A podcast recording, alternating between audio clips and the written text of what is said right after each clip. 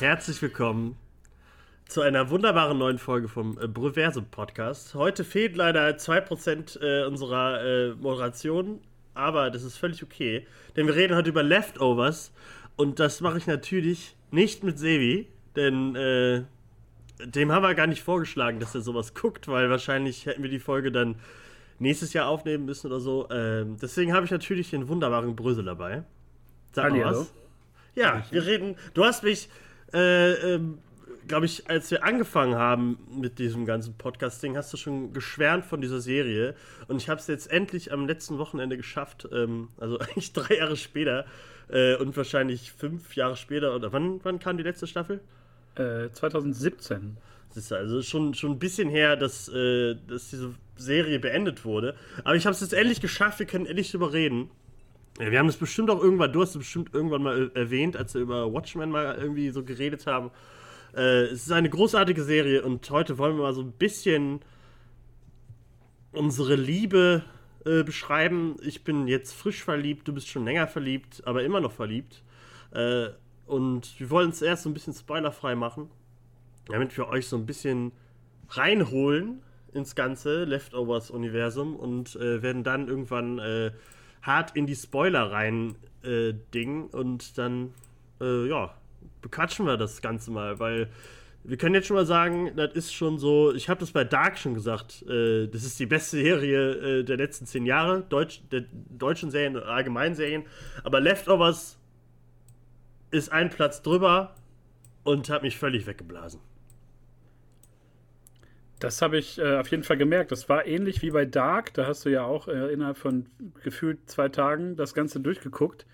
Jetzt habe ich immer vereinzelt über die letzten Tage immer nachts um fünf so kurze Handlungsnachrichten äh, bekommen, so, oh, und das und ich habe geheult und dieses und jenes und dann irgendwie nach zwölf Stunden Pause, ich habe weitergeguckt und jetzt war es wieder geil und ich habe schon wieder geheult. Und ähm, ja, so ähnlich ging es mir auch. Es ist eine sehr emotionale ähm, Serie, die da lief von, von 2014 bis 2017. Und die leider, muss man sagen, nicht nur in den USA, sondern auch in, in Deutschland ein bisschen untergegangen ist. Ich habe die auch eher durch, durch Zufall entdeckt. Ich weiß gar nicht mehr aus welchem Zusammenhang. Ähm, aber sie dann halt illegalerweise online ähm, geschaut, ehe dann die Blu-rays verfügbar waren. Und ja, The Leftovers worum, worum geht's? Möchtest du uns erstmal ähm, entführen, Tobi, worum es überhaupt in der Serie geht? Was da Sache ist? ja, also ich versuche es äh, wirklich so, ja, ich kann den Piloten ja so ein bisschen, obwohl das im Piloten gar nicht alles so viel gezeigt wird, aber man kann, glaube ich, anfangen, ist der 14. Oktober 2014. Elf. Äh, 2011, äh, sorry. Äh, ähm, ja, genau, aber die Serie startete 2014. Genau. So, deswegen habe ich das. Äh, 2011. Und das ist der Tag, an dem 2% der Menschheit verschwand. Man weiß nicht wieso, man äh, äh, weiß nicht, warum äh, gerade derjenige gerade ab äh, weg ist. Ähm, und das ist so erstmal die Prämisse des Ganzen. Ähm, plötzlich ist es so ein bisschen, als hätte Thanos geschnipst. Äh, der Blip ist passiert äh, da heißt es der, der, der, Tag, also Departure-Tag, Departure-Day, wie auch immer. Oder ver, verrückt heißt es, glaube ich. Äh, entrückt auf Deutsch. Verrückt. verrückt. Verrückt. Ähm, und ähm, das passiert auf der ganzen Welt. Nur wir sehen eigentlich den, was es eigentlich mit einer kleinen Stadt äh, macht in Amerika, in New York. Äh, die Stadt hieß irgendwas mit M. Äh, Mapleton. Mapleton. Mapleton, genau. Und eigentlich denk, wird gezeigt, wie die Leute mit dem Verlust umgehen und was halt alles so danach, die Nachwirkungen von so einem großen Ereignis irgendwie äh, hinterhergezogen wird. Und äh, wie wir folgen das Leben nach dem äh, 14. Oktober von Kevin äh, Garvey, dem Chief äh, Polizisten von Mapleton. Und ähm, ja, äh, ich, man kann nicht so viel sagen, oder? Also doch, kann man schon. Also es gibt verschiedene Charaktere in diesem Dorf. Es geht nicht nur um Kevin Garvey, der aber hier von Justin Thoreau gespielt wird, der, ich glaube, da zur Zeit noch mit Jennifer Aniston verheiratet war. Äh, den kennt man auch aus dem fantastischen Last Jedi, aus der Casino-Szene. Äh, da sollte er der Codeknacker sein oder so. Äh, ganz äh, verschenkt, weil dieser Mann, dieser Schauspieler ist großartig. Äh, und ich frage mich immer noch, warum man den nicht so oft sieht. Aber er bekommt jetzt eine neue Serie auf Apple Plus Ende des Monats. Also Augen aufhalten. Ähm, ja, was soll man noch sagen? Es spielen großartige Leute mit und es geht halt immer um kleine Geschichten, um kleine Schicksale. Und dann wird es so viel mehr. Oder? Ja, ähm, Justin Thoreau ist mir Anfang des Jahres, um das noch kurz nachzuschieben, ähm, kam mir jahrelang bekannt vor und dann ist mir wie Schuppen von den Augen gefallen. Das war einer der Antagonisten bei Drei Engel für Charlie volle Power. Da hat er doch so einen irischen Schläger gespielt, so total ripped. Der war ja super in Form. Da auch in der Serie, aber da noch mehr, glaube ich. Und äh, auch bekannt, das wird dich besonders freuen, das habe ich heute nochmal nachgeschaut. Er hat das Drehbuch für Iron Man 2 geschrieben. Das natürlich, das kann man sich auf die Vita kleben. Echt? Ähm, da, ja, ist dafür verantwortlich tatsächlich. Hat Drehbücher geschrieben, unter, unter anderem halt das für Iron Man 2. Ähm, ja, ziemlich illustrer Cast auf jeden Fall. Äh, Justin Thoreau spielt halt Kevin Garvey Jr., dann äh, haben wir halt seine Frau äh, Laurie, wird gespielt von Amy Brenneman, wahrscheinlich den meisten weiblichen Zuhörerinnen äh, bekannt aus äh, Private Practice. Ich persönlich habe es nie geguckt, aber es war irgendwie so ein bekanntes äh, Gesicht aus so Pro-7-Einspielern. Ähm, dann auch Christopher Ecclestone, wahrscheinlich, oder Eccleston, wie spricht man ihn aus? Eccleston. Wahrscheinlich für dich ja eine Offenbarung als Doctor Who-Fan, dass er auch mitgespielt hat. Ja, und ich war so, ähm, irgendwann wusste ich, dass er das dass er mitspielt, aber als ich, als ich das gesehen habe letzte Woche, äh, wer, wer ist denn das? Aber der hat doch so einen krass amerikanischen Akzent. Hä? Und dann, das ist Christopher Eccleston. Ja, das ist der, der, der vom, vom Reboot von Doctor Who sozusagen. Er war der erste äh, Doktor nach äh, 30 Jahren oder so. 2007 kam er dazu. Und den fand ich da schon großartig. Und jetzt auch hier ihn in so einer Rolle zu sehen. Der spielt nämlich den, den, den Priester, den Pfarrer von Mapleton, der halt am Anfang, muss ich sagen, ein bisschen zu over the top war, aber das gehört ja zu, zu der Rolle und äh, ich fand ihn am Anfang wirklich nervig, aber das musste halt so. Später habe ich, äh, ähm, hab ich ihn geliebt und habe alles verstanden. Der hat auch wirklich eine der stärksten Charakterentwicklungen in der ganzen Serie. Und äh, ja, äh, mach weiter. Es geht nämlich noch, äh, es geht nicht, vor Doctor Who geht es noch zu Herr der Ringe, denn Liv Tyler spielt auch noch mit. Ja, war auch eine große Überraschung, ohne jetzt äh, zu viel zu verraten. Liv Tyler, ähm, da verbinde ich halt immer den fürchterlichen Hulk-Film mit. Oder das heißt fürchterlich, er war ja einigermaßen okay, aber ähm, bei Liv Tyler klingeln nicht die Herr der Ringe-Glocken, sondern immer die Armageddon-Glocken. Äh, da, da denke ich immer noch an, den, an die Szene zurück, wo sie mit äh, Ben Affleck da so schmust und ihr Vater im Hintergrund ähm, die Musik spielt. Das fand ich ein bisschen merkwürdig. Ähm, wir haben Chris Silka dabei, der Tommy spielt, den äh, Stiefsohn, soweit ich das jetzt noch in Erinnerung habe, von, äh, von Kevin. Ähm, kennt man als Flash, Flash Thom Thompson, ich kann heute nicht sprechen, ähm, aus der Amazing Spider-Man-Reihe, also auch ein relativ äh, bekanntes Gesicht. Ähm, Margaret Qualley als äh, Jill, also die Tochter von, von Kevin und Laurie, ähm, die hat vor einiger Zeit in Once Upon a Time in Hollywood mitgespielt. Ja. Ähm, und die großartige äh, Endowed als äh, Patty Levin, äh, die, in, wenn man sich mal die Disco, die Disco, die Filmografie anguckt von ihr, ja in unfassbar vielen geilen Produktionen mitgespielt hat. Also Hand, äh, Handmaid's Tale ist ja auch dabei, da kannte ich sie her. Genau, Captain Fantastic, Hereditary, ähm, die, die spielt halt, also sich immer die Seele aus dem Leib. Also True Detective, da war sie ja, äh, Spoiler, äh, gehörte sie zu diesem Mörder-Ehepärchen am Ende und die ist einfach äh, die hat das so widerlich gut gespielt. Ähm, wirklich klasse.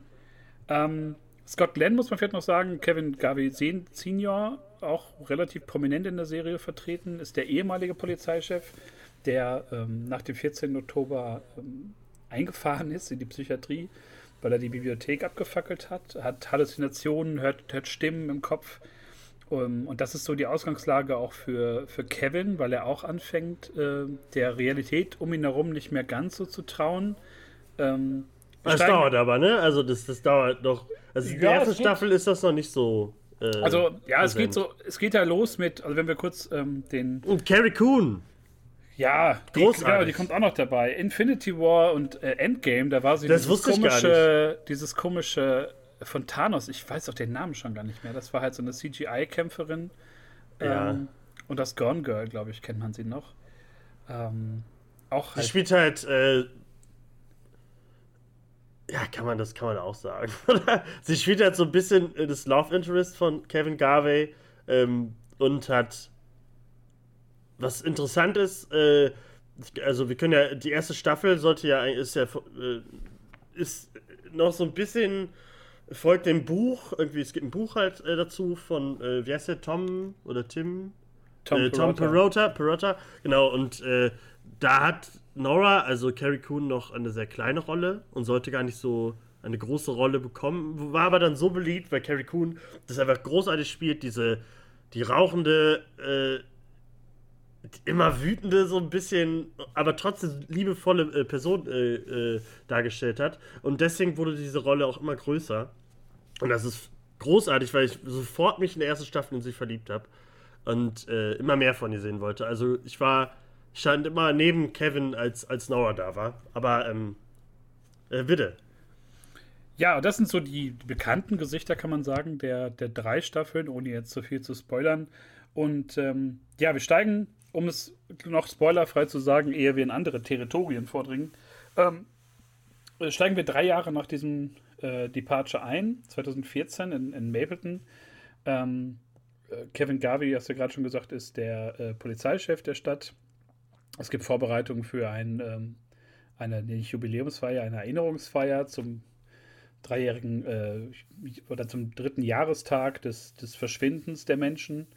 Ähm, Nora, so lernen wir sie kennen, die hat beim Departure ähm, ihre beiden Kinder und ihren Mann halt verloren, wenn man so möchte. Ähm, Laurie ist einer Sekte beigetreten. Die Sekte ist sehr prominent in der ersten Staffel vertreten. Äh, die Guilty Remnant auf äh, Deutsch, glaube ich, die, was war das nochmal? Die schuldig Hinterbliebenen. Es ist auf Deutsch ein bisschen ungelenk alles so übersetzt. Ähm, eine wie soll man das sagen, eine Sekte, die die Leute ähm, zur Erinnerung mahnen möchte. Die tragen halt nur weiß, rauchen halt Kette, sprechen nicht, sprechen nur über solche Notizzettel. Ähm, da ist halt auch die äh, Patty, wie wir in der ersten Staffel halt schon sehen, die äh, Anführerin. Ähm, und ja, Liv Tyler kommt mit ihrer Figur, ähm, Megan auch so ein bisschen in diese Guilty Remnant rein. Und ähm, dann haben wir noch als Nebenschauplatz halt den gerade angesprochenen äh, Matt Jameson, also den Bruder von, von äh, Nora, der halt der Priester oder der Pfarrer der Stadt ist. Und äh, seine Frau liegt seit dem 14. Oktober, ähm, seit dem Departure halt im Bachkoma, weil es da einen Unfall gab.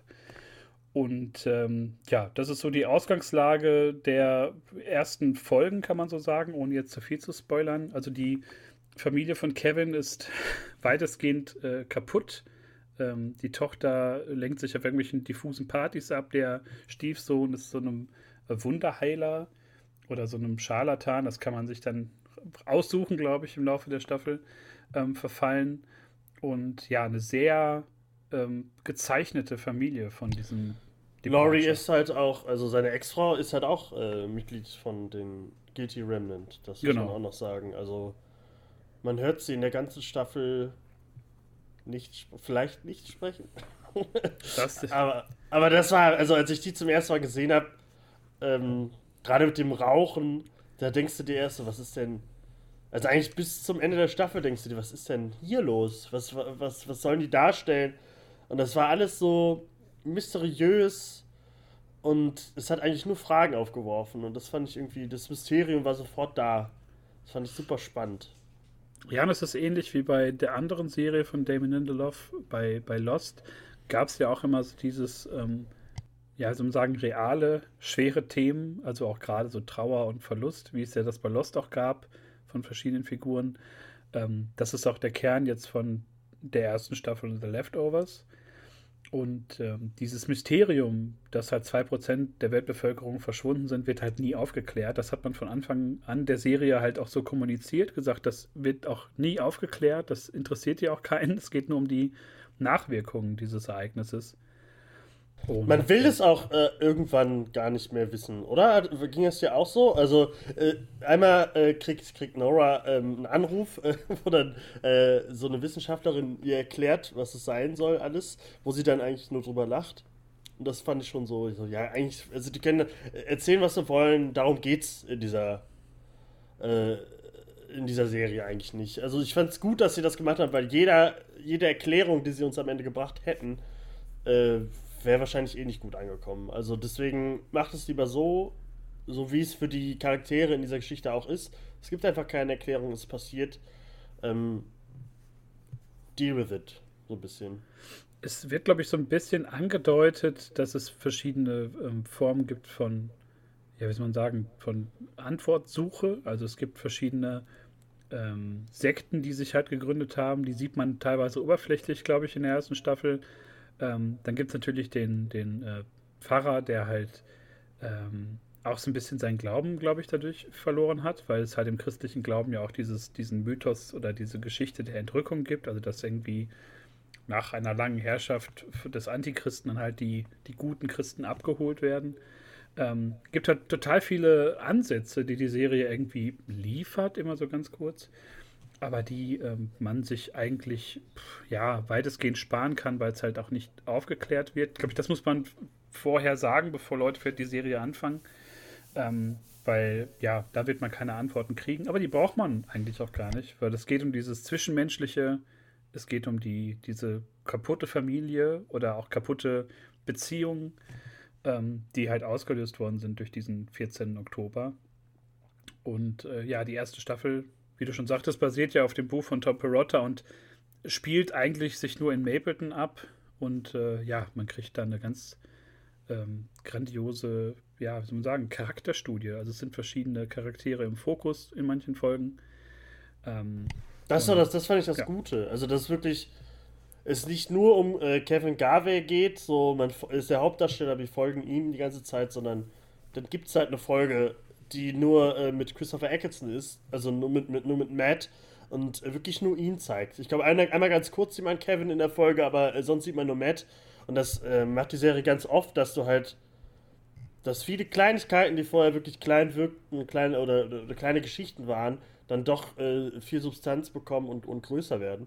Und das fand ich, das war so ein anderer Ansatz. Es waren nicht nur einfach nur Charaktere, die dabei sind, sondern es waren für, für manche Teile halt auch eigene Hauptcharaktere und Hauptdarsteller und das hat mich sofort gepackt. Also ich wollte wirklich nicht mehr aufhören, diese Serie zu gucken. Und vor allem bewegt man sich ja immer zwischen diesem, ähm, ist das jetzt echt, ist das irgendwie eine ja. Form von Magie oder Zauberei oder irgendwie was Übernatürlichem.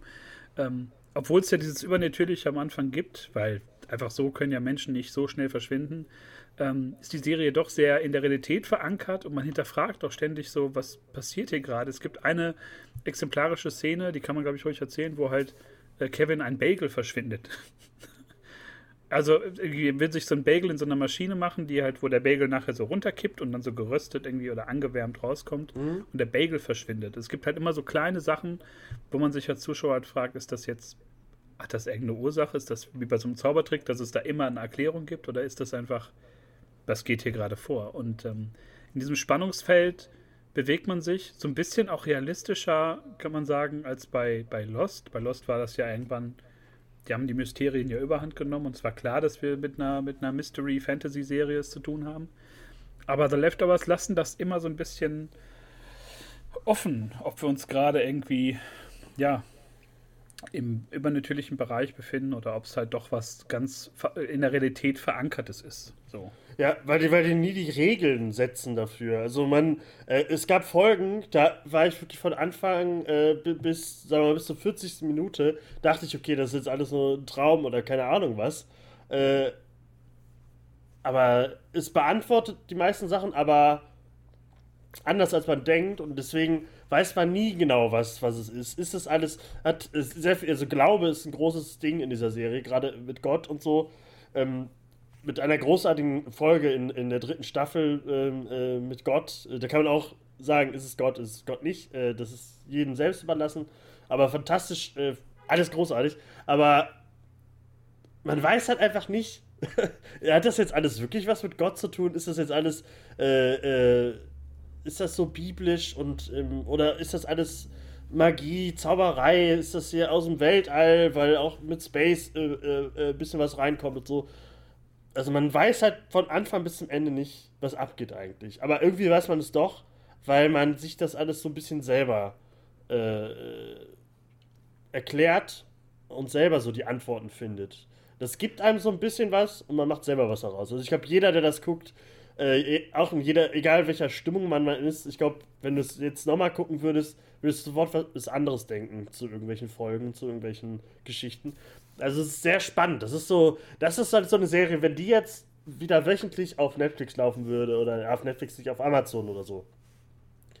Da würden wir wirklich hier jeden Montag sitzen oder so und, und jeder hätte so seine eigenen Theorien und das ist so, weiß ich nicht, das war, hat sich richtig gut angefühlt wieder. Das war so eine richtige Serie, wo ich Bock habe, wie, wie bei Dark halt. Das waren auch drei Staffeln und äh, Let's Go, äh, gib mir das Mysterium, be beantworte nicht so viel.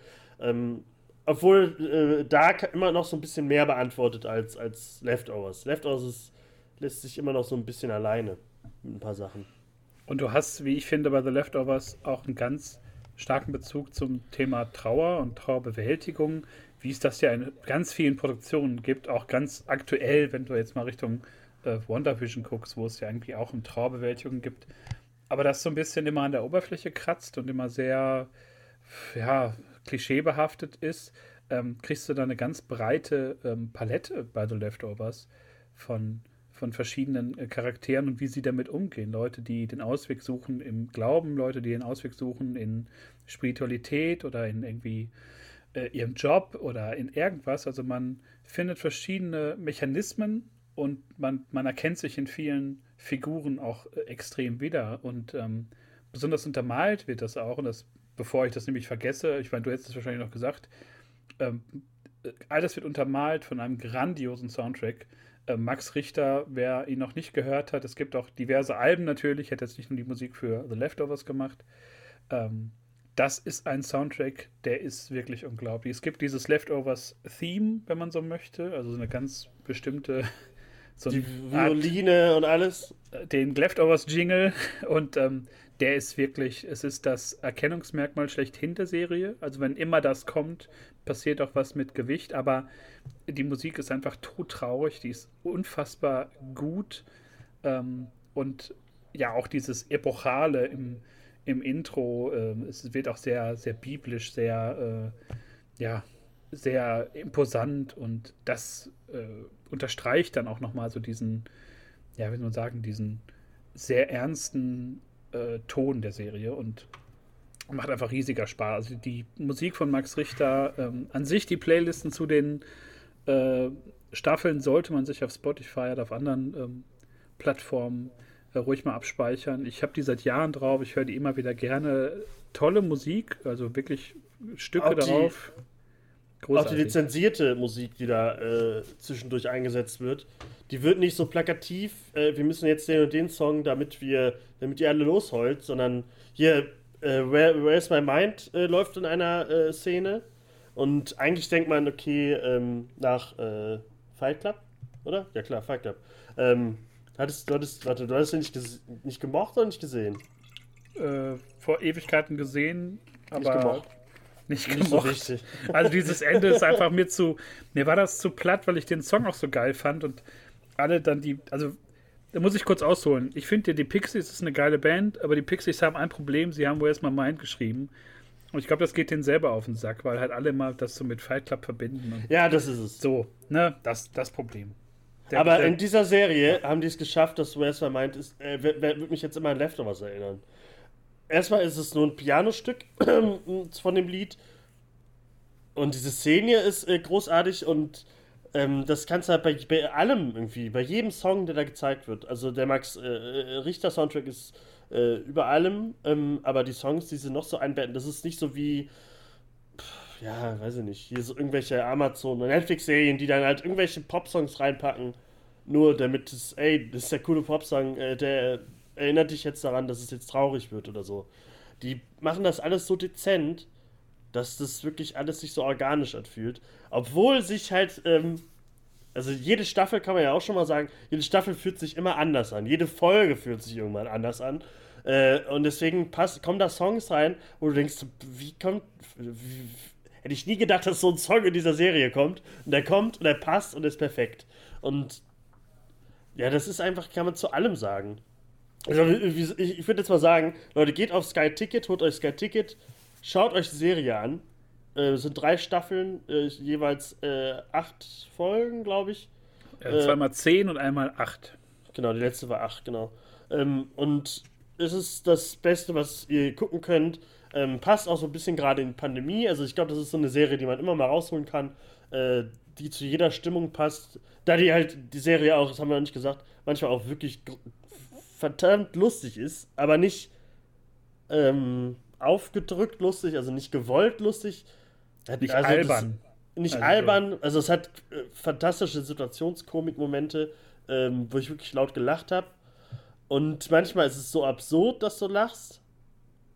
Und das ist die perfekte Mischung. Also, das ist einmal halt die dramatische Serie, die es gibt, aber trotzdem fühlt man sich manchmal einfach nur wohl, das zu gucken und äh, versteht jeden Gag. Also, das ist, der ist, das ist halt nicht ein Gag, weil er ein Gag ist, weil erstens, der passt gerade zu der Situation, der, der ist menschlich, das, was da gerade passiert. Und deswegen ähm, empfehle ich das nur. Also, es ist äh, nicht nur Mystery. Lasst euch nicht abschrecken. Vielleicht, wenn der, ich glaube, der Pilot wenn man den Piloten guckt, denkt man vielleicht, okay, es wird jetzt so, so die 0815 Mystery-Serie. Weiß ich, wie The 100 oder so, habe ich nie geguckt, keine Ahnung, aber da ist da nicht auch, ne, da kommen 100 Leute auf einmal auf, den, auf die Erde oder so, ne? Hast du das gesehen? Ja, das ist so auch so ein bisschen Sci-Fi mit, mit Mystery-Elementen und man ist nicht alleine auf dem Planeten. Genau. Ich glaube, am ehesten, ich habe mich erinnert gefühlt, ich weiß nicht, ob du die Serie noch kennst, ich war damals sehr gehypt, aber die war dann nach einer Staffel schon vorbei, äh, Flash Forward. Ähm, Vom dieses, nur, aber geguckt Wo alle Menschen für 30 Sekunden oder für eine Minute bewusstlos sind und so ein halbes oh, Jahr in die Zukunft gucken. Oder? Das war damals, genau, das war damals so eine riesige Pro7 äh, Event-Serie, basierte auch auf einem Buch, was wesentlich besser war, weil die Leute da nämlich irgendwie 20 Jahre in die Zukunft gucken. Und ähm, ja, die Serie ist krachend gescheitert, aber da gab es halt auch so ein Ereignis, was so die Leute alle verändert hat. Und das hat mich schon damals so sehr daran erinnert, auch wenn das qualitativ natürlich äh, Unterschied wie Tag und Nacht war. Ja. Es erinnert auch so ein bisschen an, äh, ich habe ja letztes Mal drüber gesprochen, über äh, The Stand von Stephen King. Ähm, Gerade weil es so um diese, diese Stadt geht und es halt so ein großer, großes ähm, Welten- oder Erdenübergreifendes Event ist. Äh, es hat auch so ein paar Parallelen. Ein äh, Michael Murphy, also Joven Adepo, habe ich gerade gesehen, der spielt bei The Stand auch mit. Äh, ist so der, der in der zweiten Staffel dazu kommt, der Sohn von, von John äh, die Leute, die es geguckt haben, wissen es. Ähm, aber wie gesagt, guckt es auf Sky Ticket, kostet viel, 4,99 oder 9,99, wie auch immer. Äh, lohnt sich für diese äh, drei Staffeln, guckt es euch an. Äh, und dann würde ich sagen, hört ihr ab jetzt äh, nicht mehr zu, kommt aber wieder, wenn ihr diese wunderbare Staffel gesehen, die wunderbaren, wunderbare Serie gesehen habt und könnt ein bisschen mit uns ähm, Theorien spinnen und alles so ein bisschen Revue passieren lassen. Oder? Absolut. Und dann würde ich sagen, dann steigen wir jetzt mal ein in den zweiten Teil dieser Folge, in den Spoilerbereich. Hallo und herzlich willkommen zum Spoilerbereich. Hier äh, tauschen wir uns aus über die Inhalte von The Leftovers. Tobi muss mich ein bisschen an die Hand nehmen, denn ich habe die Serie seit ähm, drei Jahren nicht mehr geguckt. Ähm, aber sie immer in meinem Herzen getragen. Ich habe gesagt, ey, lass mal direkt eine Folge dazu ballern. Ich hatte jetzt aber auch keine Lust, die Serie nochmal nachzugucken. Ich habe zwei Folgen nochmal nachgeguckt. Ähm, und zwar eine Folge der zweiten Staffel und eine Folge, die letzte Folge der dritten Staffel, das Finale. Einfach um so ein bisschen wieder emotional äh, reinzukommen. Äh, habe Recaps geguckt, habe noch ein bisschen was äh, gelesen, ähm, aber es war ja jede Menge ähm, kleinteilige, ähm, kleinteilige Geschichten so drin wie du gerade schon sagtest, es ist ja sehr viel unterschiedliche Sachen passieren. Ähm, jede Folge scheint irgendwie anders zu sein. Es gibt ja diese Folgen in dem, in dem Hotel oder diesem Purgatory irgendwie. Ähm, ja, fangen wir erst mit der ersten Staffel an. Ich glaube, es reicht, wenn wir das so grob umreißen, so ja. was so passiert ist. Ähm, wie fandest du die, die Entwicklung der ersten Staffel? Die meisten Leute sagen ja, ähm, wenn die dann geendet hätte mit der letzten Folge, wäre es perfekt auch gewesen. Also es wär, hätte da auch schon enden können, es wäre perfekt gewesen. Siehst du das auch so? Fandst du das, war das so ein Miniserien-Ding, was dann hätte ähm, stoppen können? Also ich glaube, wenn ich das geguckt, wenn ich das geguckt hätte, als es rausgekommen wäre, ähm, wäre das okay gewesen, wenn es so geendet hätte. Aber da ich wusste, dass noch zwei Staffeln kommen, habe ich da gar nicht drüber nachgedacht. Aber ich habe später dann in Interviews auch mit Damon Lindelof äh, noch, hat er noch erzählt, dass äh, es wohl wirklich, es, es im Buch ja auch so endet, wo äh, dass Nora zur Haustür kommt von Kevin, äh, Lily äh, findet, also das Kind von Wayne. also brauchen wir, erklären wir gleich ein bisschen. Aber äh, sie, dass sie das Kind findet und da beendet ja die Serie auch. Sie sagt noch, äh, das kann man auch sagen, sie beendet jede Staffel mit einem Satz. Finde ich auch sehr spannend. Nora sagt immer das letzte Wort. Ähm, und ich glaube, das wäre okay gewesen, weil diese erste Staffel fühlt sich noch sehr straightforward an im Gegensatz zu dem Rest. Also das ist, die fühlt sich auch noch ein bisschen an, also die Staffel 2 und 3 sind halt wirklich was ganz anderes und die erste Staffel ist wirklich noch, die erzählt eine Geschichte, kann man so sagen. Und die ist auch groß und ganzen abgeschlossen am Ende in der ersten Staffel. Deswegen finde ich das, äh, wäre das schon okay gewesen, aber ich wäre nie zufrieden damit gew gew gewesen, weil ich alles nochmal sehen möchte und ich es geht ja auch noch weiter, die leben halt noch und deswegen möchte ich das sehen. Ich will sehen, was am Ende raus. Kriegen wir doch noch Antworten und so. Deswegen musste das einfach weitergehen. Aber es wäre okay gewesen, wenn es. Und durch die Zuschauerzahlen wäre es wahrscheinlich auch kurz davor gewesen. Aber HBO hat, glaube ich, doch noch ein bisschen dran geglaubt, zum Glück. Ja, die erste Staffel, finde ich, lebt ja sehr von dem Konflikt natürlich, der, der Guilty Remnant mit dem Rest der Stadt. So ein bisschen auch. Ähm, repräsentiert von der Bürgermeisterin und von, von Kevin äh, und seiner Beziehung natürlich, weil er halt auch äh, Laurie wieder haben möchte und weil er natürlich irgendwie die Familie so ein bisschen wieder unter einen Hut bekommen möchte. Ähm, da muss ich jetzt wieder in meiner Erinnerung graben, aber ich fand ähm, gerade so diese anfänglichen psychischen Probleme, wenn man so möchte, diese Erinnerungsaussetzer von Kevin, äh, haben mich damals auch an der Stange halten lassen und auch dieses ich habe halt gehofft, dass Laurie irgendwann einsieht, dass es da nichts bringt bei den Guilty Remnant, weil die ja auch immer radikaler werden, die ja erst Fotos stehlen. Dann hat man sich gefragt, hä, warum machen sie das? Wollen die jetzt Erinnerungen tilgen, obwohl sie doch erinnern möchten? Und dann ähm, diese Geschichte mit den Puppen, das fand ich einfach nur, es war oh. richtig widerlich und richtig schockierend für mich. Ich fand das ganz, ganz grausam. Gerade bei Nora, ne? Als, als Nora runter in die Küche kam und auf einmal, das muss man auch sagen, diese Geschichte zeigt halt, äh, diese Geschichte, die Serie zeigt so, was auch im Hintergrund passiert, was alles so das mitzieht, was das Leute halt auch Profit äh, aus sowas äh, rausschlagen und Puppen machen für so Menschen, die jemanden verloren haben. Und diese Puppen, es gibt ein Intro einer Folge, zeigt, wie man, wie sie Babypuppen machen und sowas. Wirklich äh, der ganze Fabrikverlauf. Äh, und als Nora dann in die Küche kommt ihr Sohn, äh, ihre Tochter und ihr Ehemann da sitzen und einfach nur anstarren. Oh, das war, das hat sich alles in mich zusammengezogen, weil Nora überhaupt, die hat einfach, die hat so das Krasseste erlebt, die hat einfach die ganze Familie verloren. Andere haben vielleicht nur eine Person oder gar keinen verloren. Und das hat mich nur, das hat mich, da war ich so sauer auf die Guilty Remnant, weil die, die haben das ja überall gemacht, die sind überall in die Häuser eingebrochen. Und da ist halt auch so, Amerika, wieso, wieso Wieso schließt ihr nicht ab? Ich, hab, ich fand das so, die sind halt überall so easy reingekommen, das Fenster hoch, von da dann so mit dem Arm rein, machen das Schloss auf und dann überall diese Puppen hingestellt. Ja, oder, oder halt vorher die Bilder da äh, rausge, aus den Rahmen genommen. Das fand ich so fies und die wurden immer so, immer schlimmer. Ja, mach das mal in Remscheid. Das macht da kein, das ist, die Tür ist zu. Ja, das Sicherheitsschloss also, vor der Tür. Kommst du nicht in Henkelshof rein. Ja, äh, also das war, ist, äh, also die haben wirklich so harmlos angefangen es wurde halt immer schlimmer. Und das war halt wirklich das Spannende. So, wie weit gehen die noch? Was, was, was passiert da noch? Und was, was macht, hat Patty noch damit zu tun? Und ähm, da kann man auch die Steinigung äh, von, von, von einer äh, Person aus Guilty Remnant fand ich so heftig. Das war ja auch in der ersten Staffel, als äh, man erst denkt, dass die Dorfbewohner, also die Stadtbewohner irgendwelche, äh, die halt an den Baum äh, gehangen haben und gesteinigt haben. Und die waren so krass mit der Kamera da drauf. Und dass das diese Geräusche, wie der Stein in diesen Kopf trifft, das fand ich so hart. Äh, und dann zu wissen, dass die Guilty Remnant das selber waren, dass das halt so ihr Ding ist, dass die irgendwann, die sind damit einverstanden und sind dann halt weg, tot. Das fand ich krass, weil man dann wieder eine neue Ebene zu den Guilty Remnant bekommen hat. Ähm, aber auch mit dem Umgang mit, mit den Guilty Remnant, weil man dann sieht, was mit den Leichen passiert von diesen Leuten. Die werden dann einfach verbrannt und sind weg. Also die, egal wer das mal war, sie wollen zwar immer, dass die Leute sich erinnern, aber an sie wird sich halt niemand mal äh, erinnern, weil sie halt irgendwann weg sind.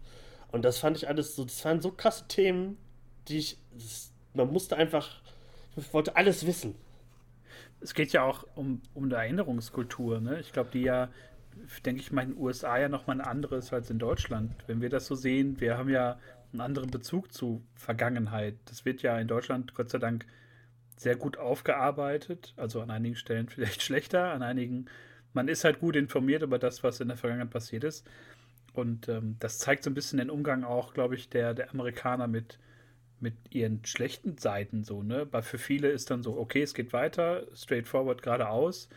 Äh, viele wagen dennoch die Rückschau. Und das natürlich sind zwei, zwei Extreme, die Guilty Remnant so als dieses, ne, ständig mahnende und äh, danach lebende, so sehr, sehr puristisch ja auch, immer in Weiß und kein Besitz, wohnen in solchen riesigen WGs und so. No Family. Und andersrum halt diese, diese Stadt mit so einem sehr merkwürdigen Denkmal, wo das, wo das Baby der Mutter so wegfliegt und so dieser sehr komische, also auch ein guter Umgang oder wie man es ja auch in der echten Welt, sag ich jetzt mal, machen würde. Aber dennoch ja, weiß ich nicht, auch nur ein Teilaspekt des Ganzen. Und wo die dann aufeinandertreffen bei diesem Erinnerungstag, wo dann die, die Guilty Remnant dieses, diese Schilder auch halten, Stop Wasting Your Breath, ähm, dass es da zur Eskalation kommt und zur Gewalt ist ja irgendwie auch unausweichlich und es wird ja, es ist ja eine Gewaltspirale, die sich ja da irgendwie ähm, in der ersten Staffel zeigt. Und das fand ich auch schon sehr realistisch. Auch nicht so aufgebauscht und so künstlich herbeigeführt wie in manchen anderen Serien, sondern es, es wirkt sehr, es ist ein sehr organischer Konflikt zwischen, zwischen diesen beiden Parteien, der halt in so einem ganz krassen emotionalen Finale endet, weil halt Laurie ähm, ich glaube, Jill hat sich da auch irgendwie eingebracht und will ihre Mutter da rausholen ähm, aus, der, aus der Sekte. Und äh, Kevin irgendwie auch dazwischen steht, irgendwie den Guilty Remnant da irgendwie auch die Fresse zu polieren in Form von, von Patty und andersrum halt irgendwie seine Frau da zu retten. Also es, es gibt ganz viele Spannungsfelder in der ersten Staffel, die ich finde, die nie aufgesetzt wirken oder irgendwie künstlich herbeigeführt. Es wirkt alles sehr organisch und dieser große Endkampf gegen die Guilty Remnant, wo einfach nur Häuser angesteckt werden und Leute gerettet werden müssen. Ähm, das war schon, schon sehr äh, markerschütternd. Genauso wie du sagst, auch die Steinigung. Ganz schrecklich. Also sowas habe ich im Fernsehen noch nie gesehen und es wird ja mit einer, es wird ja drastisch gezeigt. Und das fand ich halt super krass. Ja, ähm, im Finale gab es ja auch noch die Szene, man hat sich ja immer gefragt, wieso Laurie, äh, also die Ex-Frau von Kevin, warum sie zu den Guilty Remnant gegangen ist. Und dann gab es auch zum Glück eine Folge, die alles so gezeigt hat vor dem 14. Oktober, äh, dass sie noch die Psychiaterin war von Patty und ganz vielen aus dem Guilty Remnant Kosmos. Und äh, da sieht man, dass sie schwanger war und an dem Tag beim Frauenarzt war und live dabei ist, wie ihr Kind departed ist. Also sie guckt kurz weg, guckt dann wieder auf, das, auf den Ultraschallmonitor und sieht, dass ihr Kind weg ist, das Ungeborene. Und dann habe ich sofort verstanden, warum sie bei den Guilty Remnant ist. Und wird ja in der dritten Staffel nochmal gezeigt, was danach eigentlich noch passiert ist und so. Aber ich habe ihr sofort, ich dachte so, okay, gut, äh, jeden Groll, den ich hatte, den, der wurde mir so ein bisschen genommen und ich verstehe sofort, weil das. Diese Szene fand ich einfach so schlimm, wo sie dann, für sie kurz wegguckt und wieder auf den Bildschirm guckt und dann das Kind weg ist. Das fand ich heftig, heftig, heftig, heftig. Also das war wieder so nur so ein kleiner Moment, aber du denkst dir wirklich so, Alter, Scheiße, ey. ey da habe ich mir sofort eine Zigarette angesteckt. und geschwiegen. Und erstmal die weißen Klamotten aus dem Schrank geholt. Ja. Ja, Staffel 1 auf jeden Fall äh, war ein, ein, heftiger Auftakt, wenn man so möchte, für die Serie. Ähm, es wurde nicht, also emotional wurde es nicht unbedingt besser in den darauffolgenden Staffeln.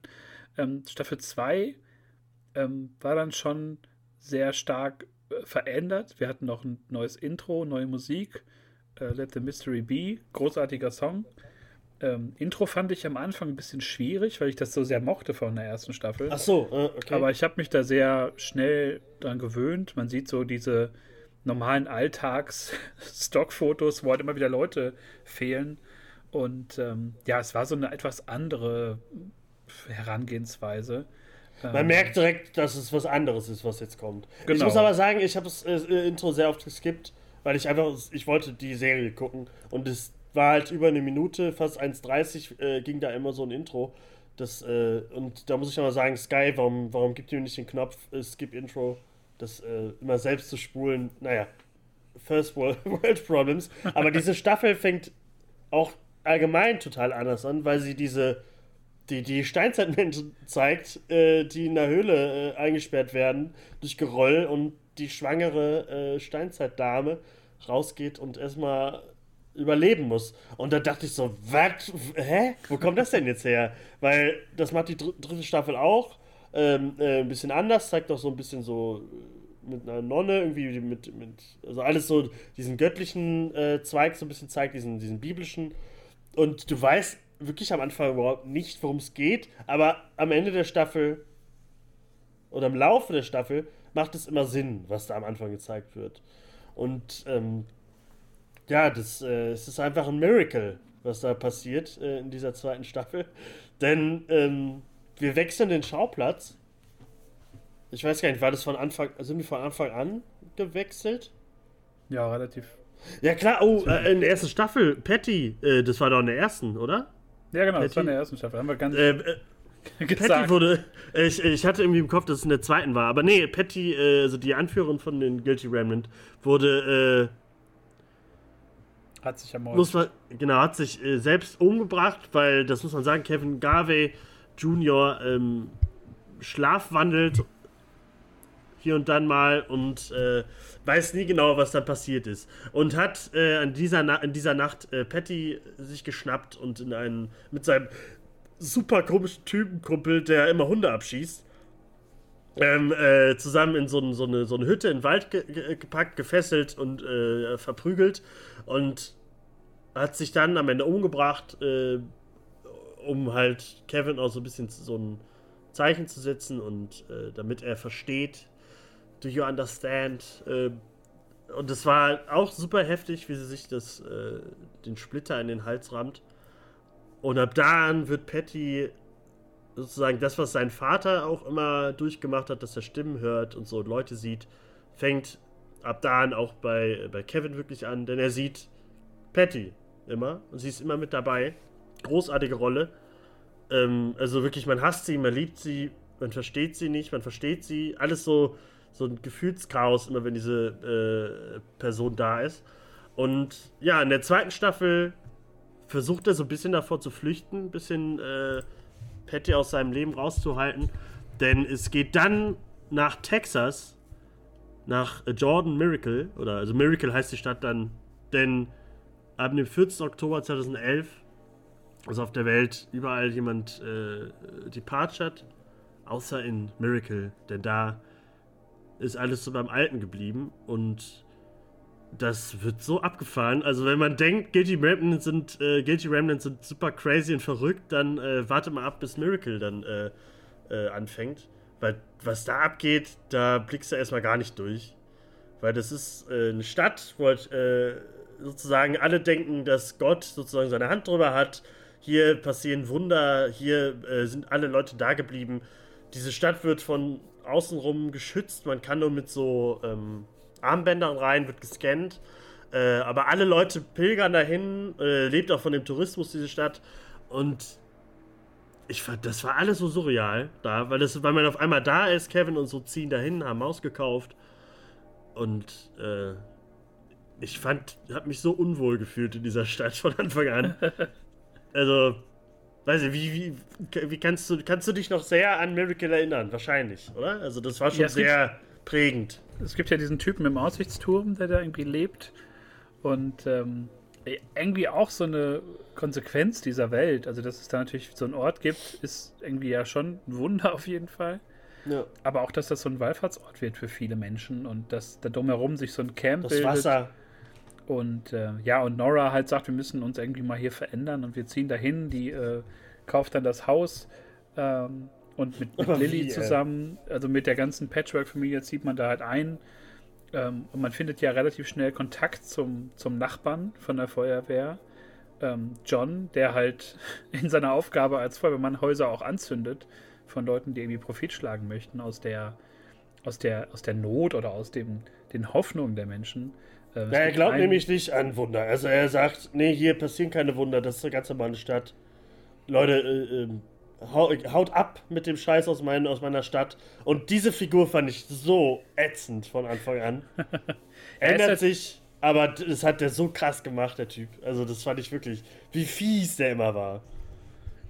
Ähm, ja, auf jeden Fall freuen sich die beiden Familien an und äh, bei einem nächtlichen Erdbeben äh, verschwinden dann, ich glaube, die Tochter von John und ich glaube noch zwei Mädels aus meiner Erinnerung heraus. Drei. Ja, genau. Also, also, also verschwinden und. Äh, John hat Geburtstag und sie fahren irgendwie weg und er sagt noch am Ende: Hier, kommt bitte nicht später als elf wieder zurück. Und dann geht's los. Das mit den Erdbeben, hast du ja gerade gesagt. Das war eh. Äh, wurde das irgendwie. Also, äh, ich glaube, während des. Äh, des Departure-Dings ist ja auch ein Erdbeben passiert und so. Und diese ganzen Risse in den Straßen werden auch. Äh, äh, geschützt und so als Mahnmal auch irgendwie weiterhin gezeigt. Äh, ich weiß gar nicht, ob das bis zum Ende irgendwie erklärt wurde, aber einfach die Erdbeben passieren halt manchmal.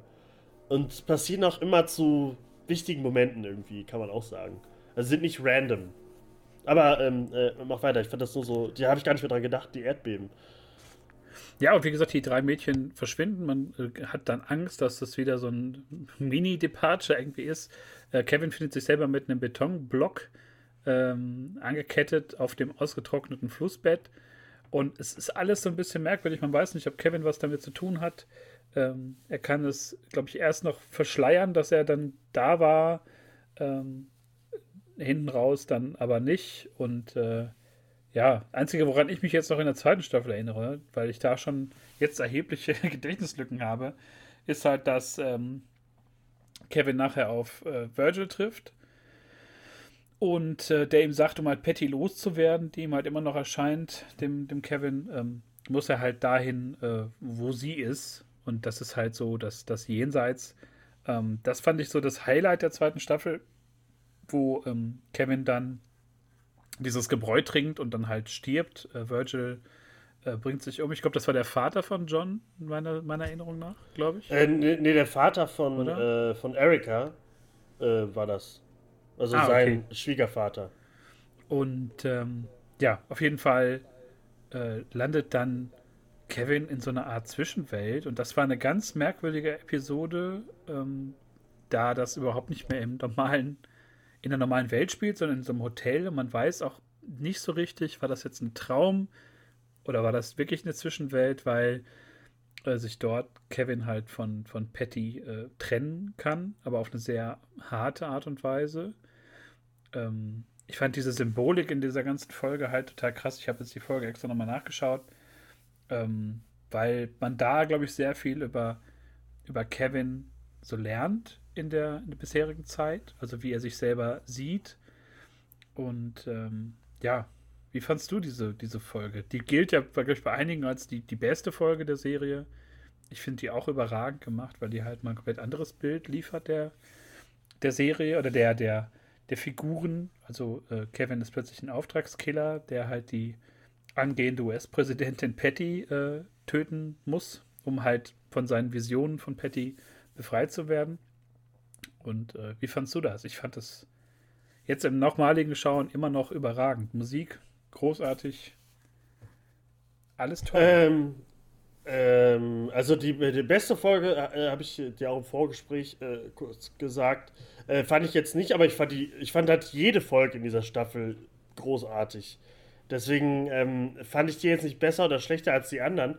Ich fand auch, ich fand den Weg dahin fand ich halt super spannend, weil Patty halt alles, was, was Kevin in dieser Nacht gemacht hat, konnte Patty äh, ihm sagen, hat ihm aber nicht alles gesagt, hat ihm auch so ein bisschen, äh, ja, hat mal, es geht nämlich darum, also genau, haben wir ja gesagt, die drei Mädels äh, vermeintlich lösen sich in, in, in, Luft auf und sind weg. Das erzählt sie ihm auch so und das bringt halt alles auch eh durcheinander, weil er immer denkt, er war dabei, er weiß, was passiert ist, sie sind abgehauen. Irgendwann weiß er, dass es äh, nicht so war, dass sie halt nur so getan haben. Ähm, und ähm, das sowieso, das man muss sagen, äh, Patty ist großartig, gerade in diesem, in diesem, in dieser Traum- oder dieser Jenseits- oder was auch immer Folge, Zwischenweltfolge, man weiß es ja nicht, was es ist. Aber Patty ist großartig, Patty als Kind, man sieht, warum Patty, also was sie für eine Kindheit hatte, was da passiert ist. Er kriegt so viel äh, Charakterentwicklung in dieser, in dieser Folge.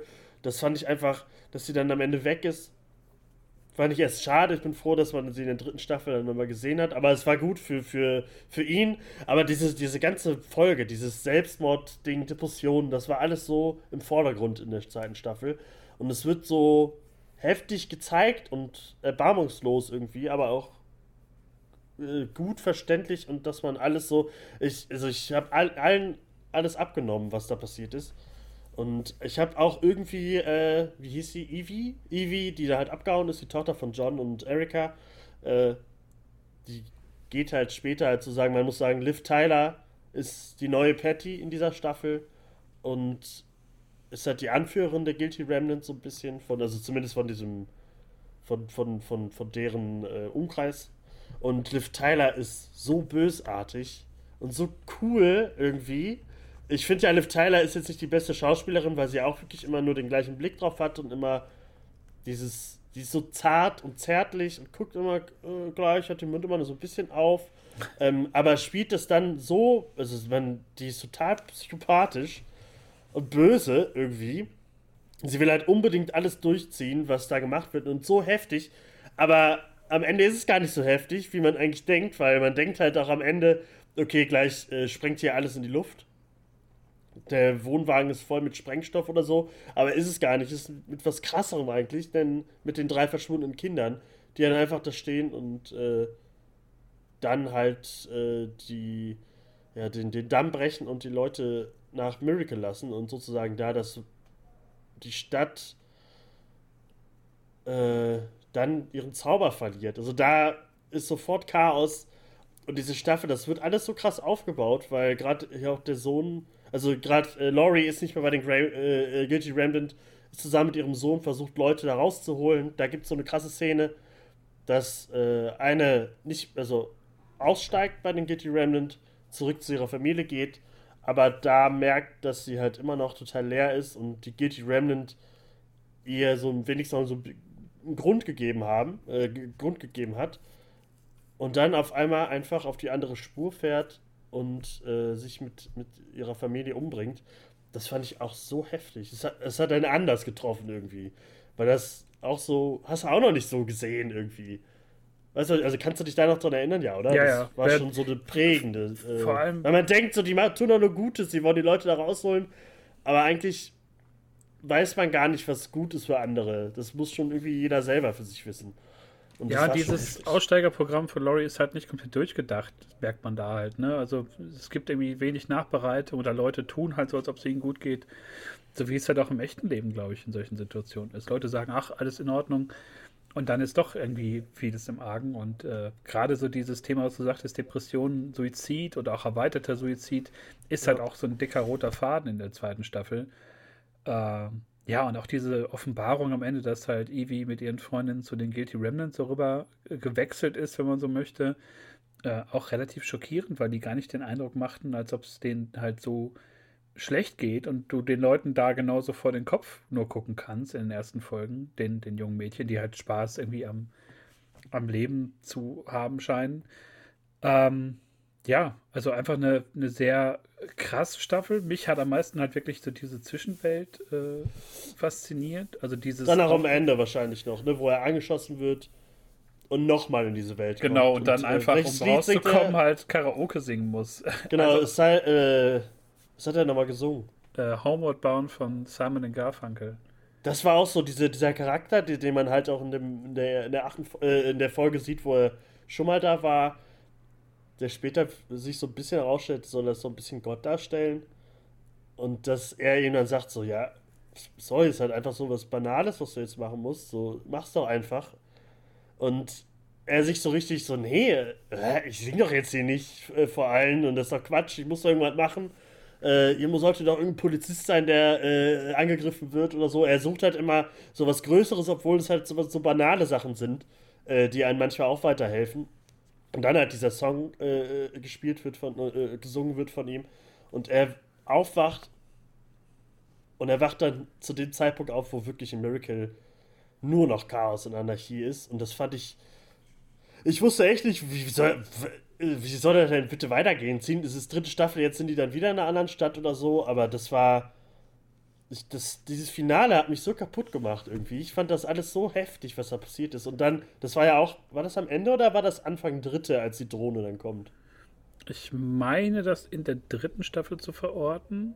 Ich glaube, das, das war dann, anfängt, glaube ich. Ne? Ich glaube, da war dann relativ Szene. schnell Schluss mit denen. Da können wir auch den Übergang, glaube ich, schon, schon bilden zur, zur Ja, war, war noch irgendwas Wichtiges? Also mich, ich habe wirklich elementare Teile der zweiten Staffel fehlen mir eigentlich.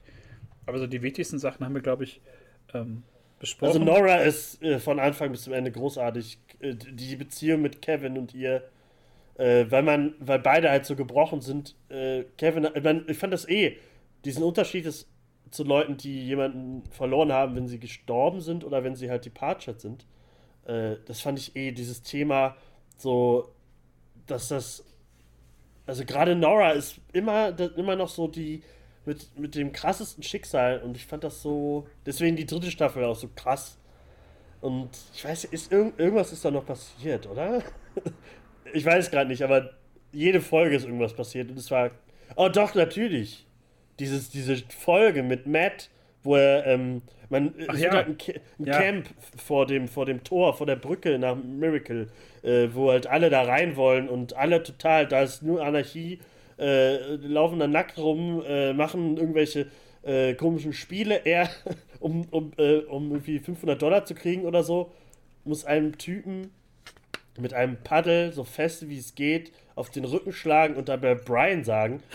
und das war alles so, diese Folge war so crazy, weil er vorher äh, hat ihm einer gesagt, so gib mir 1000 Dollar äh, und ich zeig dir den Weg nach Miracle. Und dann fährt er halt mit seiner Frau in so ein, ähm, also mit Mary, in so ein, äh, ja, so ein, so ein, so ein Rohr, so ein Kanalisationstunnel rein und glaubt natürlich einem, weil er ist halt immer noch so der so, es gibt nur gute Böse, äh, ich glaube, alle sind nur eh, die wollen mir helfen und so. Das ist so super gutgläubig. Und dann macht er das Tor auf, wird rausgespült mit ihr. Und da fängt schon so ein bisschen an, dass er versteht, so, hier läuft alles gegen mich. Er stellt sich an den Pranger, was auch noch krass war. Und Stimmt, diese Folge, ja. diese Welt, also diese Parallelwelt, die davor ist, so, die Leute wollen eigentlich nur da rein, weil es da halt so, so sicher, das sagen die auch immer, äh, die wollen dann nur sein, weil es sicher ist. Aber es wird halt den ganzen Leuten nicht gewährt. Und das war das. Boah, das war. Also diese Folge. die, die hat mich aufgeregt, aber ich fand es auch alles so toll, weil Matt halt einfach so ein so ein strunzdover Idiot ist manchmal, dass ihm immer irgendwie erstmal das Geld in der ersten Staffel da, äh, dass er da beraubt wird, dann wird, äh, wird ihm sein Armband abgenommen und sowas. Und Mary ist schwanger weil er äh, sagt, Miracle ist wirklich das Wunderland sozusagen, denn ähm, es gab eine Nacht, wo Mary also aus ihrem Wachkoma ähm, auf, äh, erwacht ist, sie Sex hatten, äh, sie ist dadurch schwanger geworden, niemand glaubt ihm das. Und äh, da können wir auch direkt in die dritte Staffel, denn Miracle ist wirklich äh, ist ein Miracle, denn Mary wacht wirklich auf und ist wieder am Start, kriegt ihr Kind damit fängt ja auch an, man sieht so alles, wie, wie, wie alles geworden ist, so nach dem ganzen Chaos. Äh, Kevin ist äh, wieder Chief äh, von dieser Stadt. Sein Sohn ist diesmal auch äh, Mitpolizist und ähm, es fühlt sich eigentlich alles richtig gut an. Alles sehr gefestigt auf jeden Fall. Ja. So aber, wirkt es zu Anfang. Ja, ja so, so, wirkt es halt. Also die erste Folge wirklich, weil es kommt dann auch, da kommen so absurde Szenen. Da kommt der Typ, äh, der die Hunde abgeschossen hat in der ersten Staffel, kommt hin und sagt, äh, so, die, die Hunde verwandeln sich jetzt langsam in Menschen und sowas. So, so absurde Sachen. Und äh, das, äh, die, die, dritte Staffel ist eh so absurd. Ähm, da haben wir auch im Vorgespräch darüber geredet. Nora hat eh einen Knacks, sieht man in der ersten Staffel, holt sich Prostituierte, um sich äh, anschießen zu lassen und so. Und da ist halt, sie hat ein Tattoo mit den Namen ihrer Kinder, lässt sich dann da äh, das Wu-Tang äh, Wu Clan äh, Logo oder Wu-Tang Gang, äh, was sie sagt, äh, drüber tätowieren. Aber um dann, äh, um, aber das hat sie ja auch gemacht, um, um, um sich zu spüren oder so, hat sich ja dann auch den Arm selber gebrochen und so. Das, das, das fängt halt an, man sieht sie mit so einem Gipsarm, weißt du, hä, was ist denn jetzt los? Und dann endet die Folge damit, dass sie bei Erika äh, äh, auf dem Trampolin hüpft zu Wu-Tang Clan. Und das war alles so absurd, aber auch so geil irgendwie alles. Ja, es, es wirkt halt in seiner Absurdität manchmal total stimmig, weil du denkst, ja, okay, passt jetzt gerade. Ähm, der Song ist halt auch einfach geil vom Wu-Tang Clan. Ja. Protect Your Neck.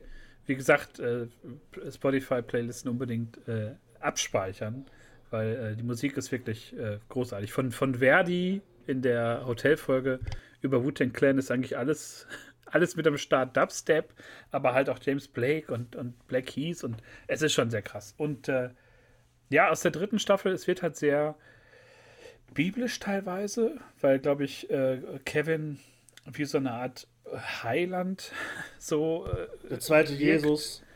Ähm, weil es dann irgendwie auch eine herannahende Sinnflut gibt zum siebten Jahrestag des, äh, des, des, des Departures.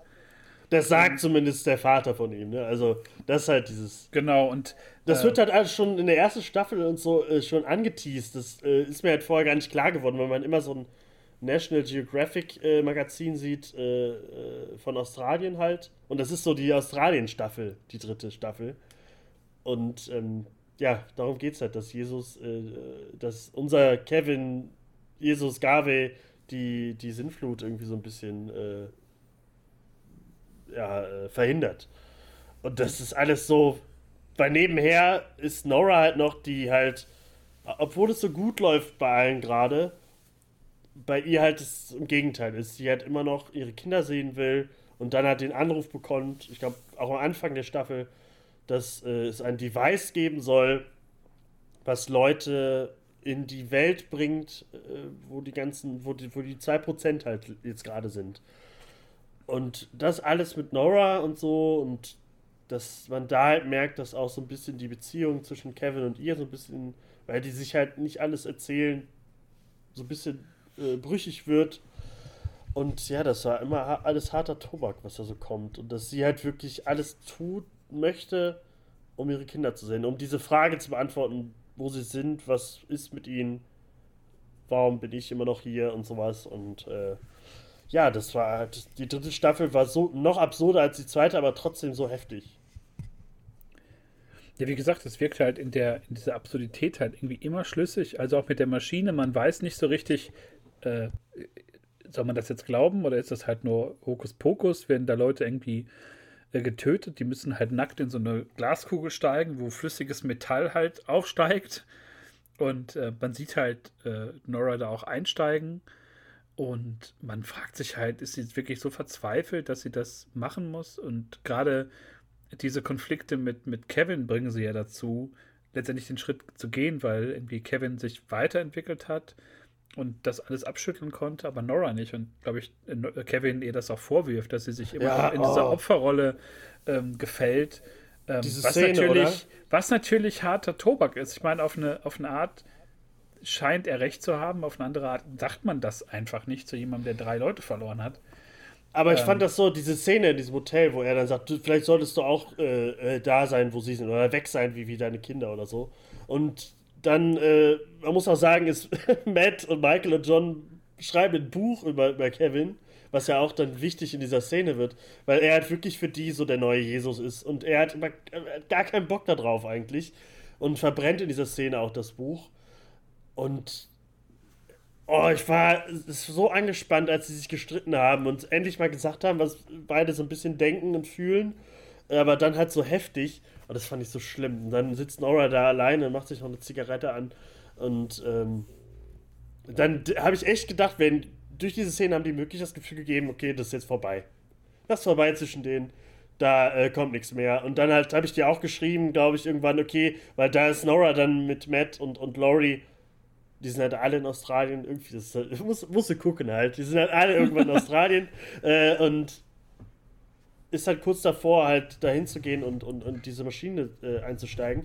Man sieht es erst nicht und ich habe direkt geschrieben, okay, äh, Nora ist jetzt weg, man sieht es nicht, aber äh, ich war richtig äh, am Boden zerstört, als ich diese Szene sah, weil ich immer noch wollte, dass sie, dass sie mit Kevin und Nora, dass sie halt wieder zusammenkommen, weil es im Großen und Ganzen immer noch eine Liebesgeschichte ist, aber keine Liebesgeschichte im, im, im, im Klassischen, sondern irgendwie mit so viel Umwegen und mit so viel Ablenkung, dass man das gar nicht so merkt, aber am Ende weiß man, dass es irgendwie doch eigentlich um diese zwei Personen geht, die so gebrochen sind und sich irgendwie dann doch beide brauchen und so. Und das ähm, ist alles sehr schön. Und äh, ja, finde ich, das, diese Maschine, dieses Ding, diese Kugel, äh, das war alles absurd, wie wo, wo Matt und sie dann auch diese schöne Szene, wo er dann noch diesen Madlib über sie schreibt, so den, den Nachruf und so. Und äh, das war auch nochmal dieses Bruder-Schwester-Ding, dieses Familiending nochmal zu zeigen, dass er als Familie für sie da ist. Und das war alles schon, also die letzten Folgen haben einen wirklich äh, nochmal so richtig überall gepackt. Das war schon krass, weil das dann halt auch, weiß ich, es wird, wird viel beantwortet, weiß ich gar nicht, aber es wird äh, viel gezeigt und bis zum Ende bist du immer zufrieden mit allem, was da passiert. Weil du immer weißt, hä, wo, wo geht's denn jetzt gerade hin?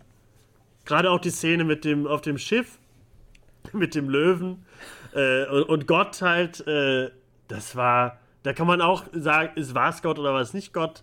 Ähm, aber äh, im Großen und Ganzen glaube ich schon, dass es irgendwie Gott war. Aber diese Szene mit Matt und diesem Typen, der halt sagt, dass er Gott ist, die fand ich, die war 10 von 10. Dieses, dieses Gespräch zwischen den beiden, Gänsehaut. Das fand ich so krass, wie er immer geantwortet hat und dass Matt wirklich merkt, dass er das wirklich alles nur für sich gemacht hat, nicht für Gott, dass er seinen Glauben wirklich mal so reflektiert hat und Gott ihm einfach so trockene Antworten auf alles gegeben hat. Das fand ich alles so krass und, und wo er ihn einfach nur schnips und sagt, Bing, ist du bist geheilt oder so.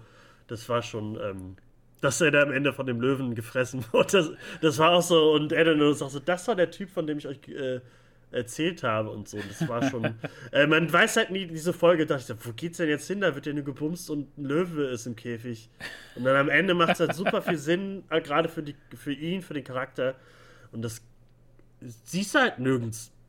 Die Serie ist so gut geschrieben, das kann man gar nicht glauben, irgendwie. Die Charaktere sind alle so glaubwürdig. Es wird ja auch ähm, irgendwie überlassen, ob du es jetzt glaubst oder nicht, ob das für dich jetzt ja. als, als Mystery-Fan so ein Ding ist, wo du sagst, ja, ist bestimmt Gott, oder wo du sagst, der, der spinnt doch und dieser rote Faden zieht sich ja durch die ganze Serie. Bei allen Mysterien kannst du, der, kannst du das ja annehmen oder kannst sagen, das ist ja völliger Bullshit. Und äh, so ist es ja auch gegen Ende der Serie, wo wir so einen kleinen Zeitsprung haben. Ich weiß gar nicht, wie viele Jahre, 10, 15, 20. Ich glaube, in den späten 50ern sind Nora und, und Kevin da die da aufeinandertreffen, wo Kevin erst noch so ein bisschen so tut, als ob er sie nur irgendwie verwechselt hätte oder nicht, nicht kennen würde. So ein bisschen Katz und Maus, so nach den ganzen Jahren, ähm, weil er sie halt nach ihrem Betreten der Maschine jahrelang gesucht hat in Australien, also seinen Urlaub immer dafür aufgewendet hat, ähm, sie zu suchen und hat überall Leuten Fotos von ihr gezeigt und immer, kennen Sie diese Frau? Nein. Und ähm, er dann bei einer Nonne halt Glück hat und äh, ja, die beiden dann letztendlich nach Jahrzehnten wieder aufeinandertreffen. Und ja, wie fandst du dieses, diese finale Konfrontation oder dieses, dieses letzte Gespräch? Wie, wie war das für dich? Hast du äh, ihr geglaubt, was sie da erzählt hat? Ähm, also erstmal fand ich das spannend, dass man schon in der, ich glaube in der ersten Folge oder so schon diese Szene gesehen hat. Also sie in, in diesem Alter und dass sie da halt äh, aber da wird sie ja noch Sarah genannt und so. Man wusste nicht so, hä? Weil dann kam halt nichts bis zum Ende dazu. Und ja, ich war mir die ganze Zeit unklar, was da gerade passiert. Also ich dachte, ist das jetzt, ist sie jetzt gerade in dieser Welt ähm, der 2%? Ist das nur so die Vorstellung? Ist das alles in ihrem Kopf oder so? Denkt sich Kevin das aus? Weil man einfach nicht, das fühlt sich alles so surreal an. Gerade weil sie halt großartig geschminkt wurde und so, sie sah halt wirklich alt aus. Und dann am Ende, das mit Kevin, dass sie auf dieser Hochzeit sind und so. Und ihm dann sagt so, ja, aber das ist alles nicht wahr, was du da erzählst und weggeht und ihm einfach nicht glaubt. Und das mit der Ziege und so noch alles. Und äh, dass sie dann am Ende dann da sitzen, äh, Tee trinken und sie einfach nur erzählt, dass da nichts gezeigt wird oder so, nicht wie es wirklich weiterging in, in, dieser, äh, in diesem Device. Äh, das fand ich so stark und ich äh, könnte, ich war so gebannt auf diesem Bildschirm. Äh, ich fand, ich weiß halt, also sie hat erzählt, äh, dass, das, das fand ich halt auch so krass mit diesem, ähm,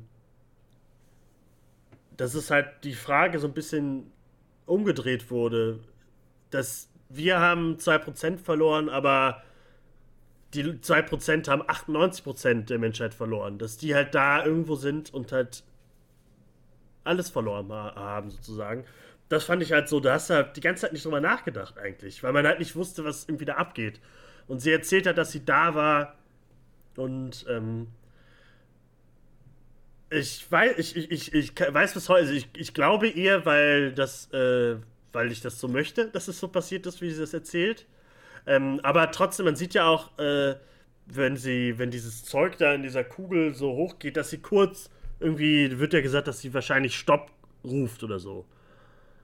Und das ist halt dieses Ding, dass ich nicht genau weiß, ob sie, ob sie wirklich Stopp gesagt hat, dass es beendet wurde, dass sie dann einfach aus Angst, aus Trauer, was auch immer, halt äh, sich zurückgezogen hat.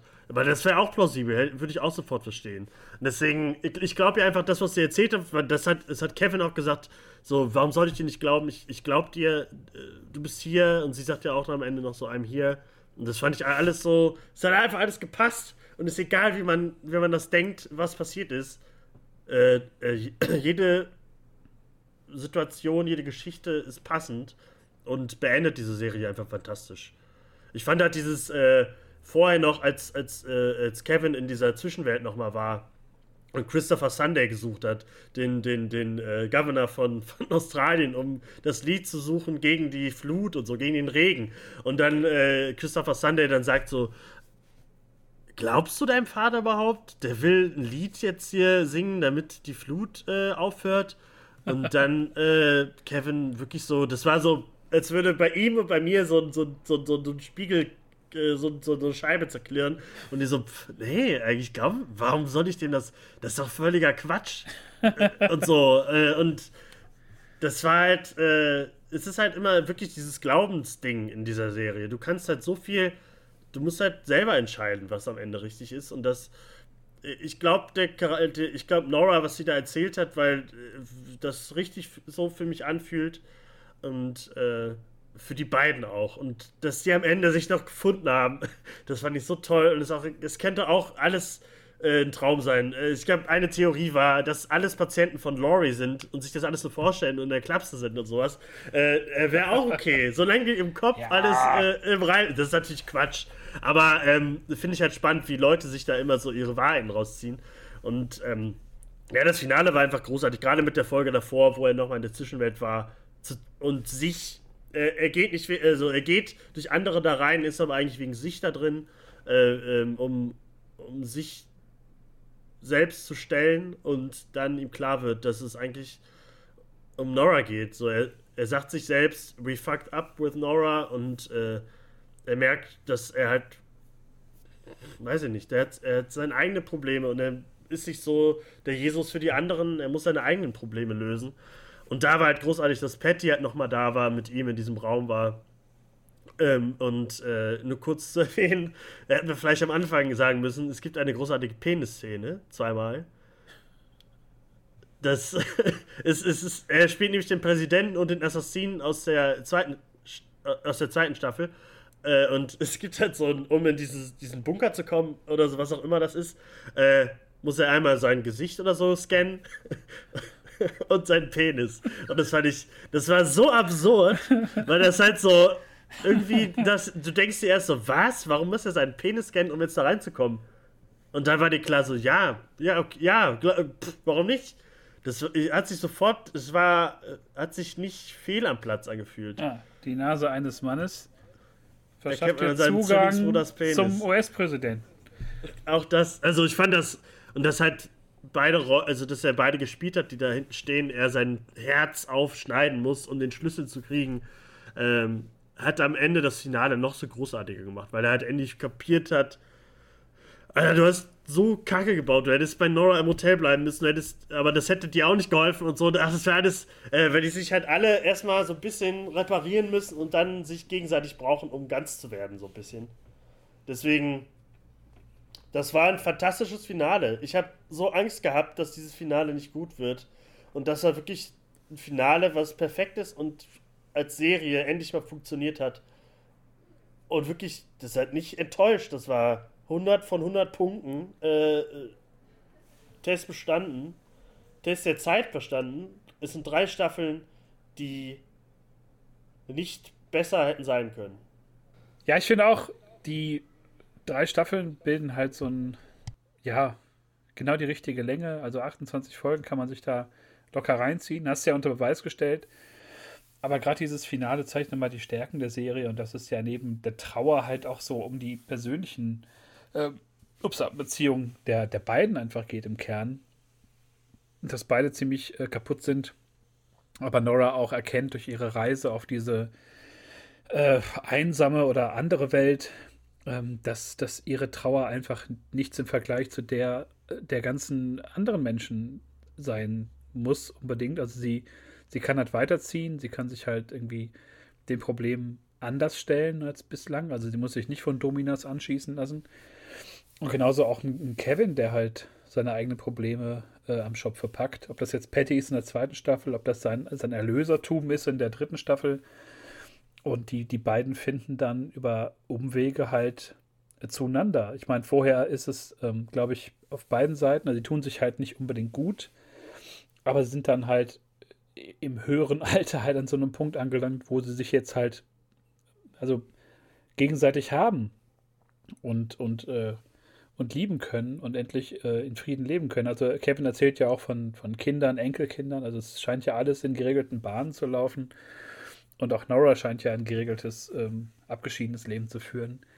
Und es ist einfach ein wunderbar stimmiges Bild am Ende, wo dann diese beiden Tauben auch noch zurückkehren ähm, und ja, wir einfach entlassen werden mit so einer richtig schönen Emotion. Also so schwer die Serie ist und so absurd sie manchmal auch ist, aber letztendlich endet sie halt auf so einer ganz leichten, schönen, emotionalen Note. Und ich glaube, das, ja, das hat keine Serie bislang äh, geschafft, mich da so zu entlassen aus einer, also aus dem, so einem Gesamtwerk.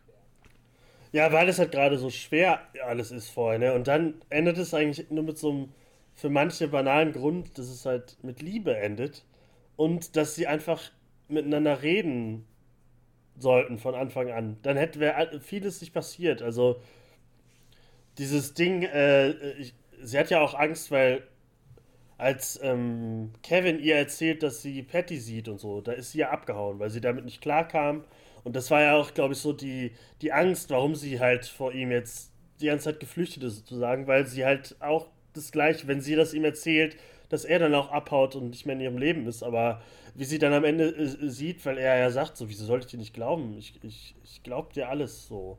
Ähm, hätte sie das vor 20 Jahren gemacht, dann hätten die wahrscheinlich die schönsten 20 Jahre der Welt gehabt. Ähm, aber das werden sie halt danach haben. Zwar mit 20 Minuten Jahren, äh, 20 Minuten, 20 Jahren äh, äh, äh, Pause dazwischen, aber ich, das war halt auch so schön, dass sie halt einfach, dass sie sie ganze Zeit nur dieses Gespräch gezeigt haben. Ich weiß nicht, wie viele Minuten das waren, aber dass sie halt nicht, sie haben uns nicht gezeigt, wie es da aussieht. Wenn's, wenn sie wirklich da waren. Sie haben, sie haben es nicht gezeigt, wir, wir haben wirklich nur das, was sie erzählt. Und Carrie Coon für mich äh, in, der, in der Schauspielriege sowieso durch die Serie so hochgestiegen, weil ich das. Boah, das ist, ich fand das so geil, dass sie diese Figur am Ende das Finale trägt. Also sie kriegt das Finale am Ende. Äh, und Kevin ist auch dabei irgendwie. Also es war, es hat sich am Ende so angefühlt, als wäre als wär Noras Geschichte irgendwie jetzt zu Ende. Aber es war halt die Geschichte von den beiden, die zu Ende ging. Und sie war halt ein großer Teil, so war so der Schlüssel davon.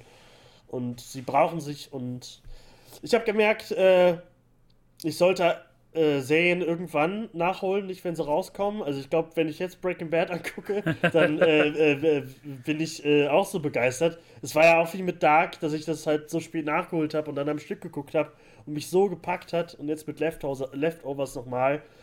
Also, ähm, Leute, die das jetzt bis hierhin gehört haben und äh, den Spoilern egal sind, ich glaube, man, dass man trotzdem diese Serie genießen kann. Also guckt es euch an. Äh, äh, Bröse, danke, dass du es immer gesagt hast. Äh, und äh, dumm von mir, dass ich es nie geguckt habe, aber am Ende ist es ja eigentlich wurscht, weil ich es jetzt geguckt und habe wirklich eine der besten Serien der letzten 10 Jahre, 20 Jahre gesehen. Und äh, diese Serie muss von mehr Leuten geguckt werden. Das war, dass, dass Game of Thrones früher so viel Emmys gekriegt hat und, und Leftovers nur nominiert, äh, ist eine Schande, weil die Serie halt doch irgendwie mehr ist als, äh, als andere Serien. Also, da können andere Serien noch so gut sein. Die hat halt irgendwas an sich. So viel Charakter und so viel, weiß ich nicht, so gutes Handwerk. Also das, was äh, Dame Lindelof dann später mit Watchmen auch wieder gut gemacht hat. Äh, hast du da halt schon gesehen, dass der Typ, wenn er, weiß ich nicht, wenn die halt nicht äh, wie bei Lost machen, dass es die halt unendlich Staffeln kriegt und so und es halt immer durch den Erfolg weitergezogen wird. Sondern ich glaube, das hat der Serie gut getan, dass es keiner gesehen hat. Dass es nach drei Staffeln wirklich zu Ende war. Ähm, ist natürlich schade, aber man sieht halt, wenn man eine Geschichte wie bei Dark, wenn man irgendwie einen Anfang hat und irgendwann das Ende auch hat und nicht weiterspinnt. Die hätten das Ende ja noch so offen lassen können, dass da wirklich irgendwo noch was kommt oder so. Das haben sie aber nicht. Sie haben die Geschichte abgeschlossen, jedem Charakter noch so ein auch durch Erzählung nur. Äh, aber trotzdem haben sie ein Ende gekriegt. Man hat Jill und, und, und Tommy am Ende gar nicht mehr gesehen. Trotzdem äh, fand ich schön zu hören, dass sie halt äh, jetzt ein Kind kriegen, äh, so ein Kind hat und so. Dass äh, Laurie sich nicht umgebracht hat beim Scuba Diving. Äh, fand ich diese Szene fand ich nämlich auch krass. Als sie da einfach auf das Boot geht und sich umbringen will, aber man am Ende sieht, okay, ist jetzt doch nicht gemacht, weil Sie hat halt immer noch Kids so. Fand ich gut, dass Jill am Ende noch angerufen hat. Ja, das war alles von Anfang bis Ende geil und guck diese Serie. Schluss, Ende aus. Ja, mehr, mehr bleibt gar nicht zu sagen. Also eine klare Empfehlung von uns, äh, sich diese Serie reinzuziehen, wenn ihr bis ja, hierhin durchgehalten habt. Ähm, das Ding ist auch, wenn man über The Leftovers, glaube ich, äh, so mit, mit ein bisschen Kontext spricht, dass man auch, wenn man jetzt die Serie nicht kennt, auch einiges nicht versteht. Wieso Sexorgie, warum Löwe, warum der mit dem Penis die Tür öffnen. Ja. Also es klingt so, es klingt wie so das, das Comedy-Abendprogramm auf Sat 1 irgendwie samstagsabends, so da, wo dann irgendwie die, die, die Gags kommen von irgendwelchen scheiß Comedians. Ähm, äh, aber es macht schon wirklich alles in sich geschlossen Sinn. Es bleibt einem überlassen, ob es eine Mystery-Serie ist, ob es einfach nur ein Drama ist, ein man, man kann sich selber damit äh, auseinandersetzen. Es ist eine Serie, wo man, glaube ich, äh, ein bisschen auch drüber nachdenken muss. Also nichts, wo man jetzt jede Woche konsumiert, wie jetzt, keine Ahnung, wie letztes Jahr bei The Mandalorian oder jetzt gerade mit den, mit den Marvel-Serien. Ich meine, da überlegen wir auch eine Woche, aber anders, weil irgendwie bei The Leftovers geht es dann doch eher um, um tiefgehende Emotionen, um, um wichtige, auch persönliche Dinge. Also jeder hat ja auch eine andere Beziehung zu Trauer und Trauerbewältigung denkt so ein bisschen auch über sich selbst nach und so und wie man in so Situationen ist. Also das ist jetzt ist wirklich der Unterschied zu diesen ganzen anderen Serien, die man so guckt.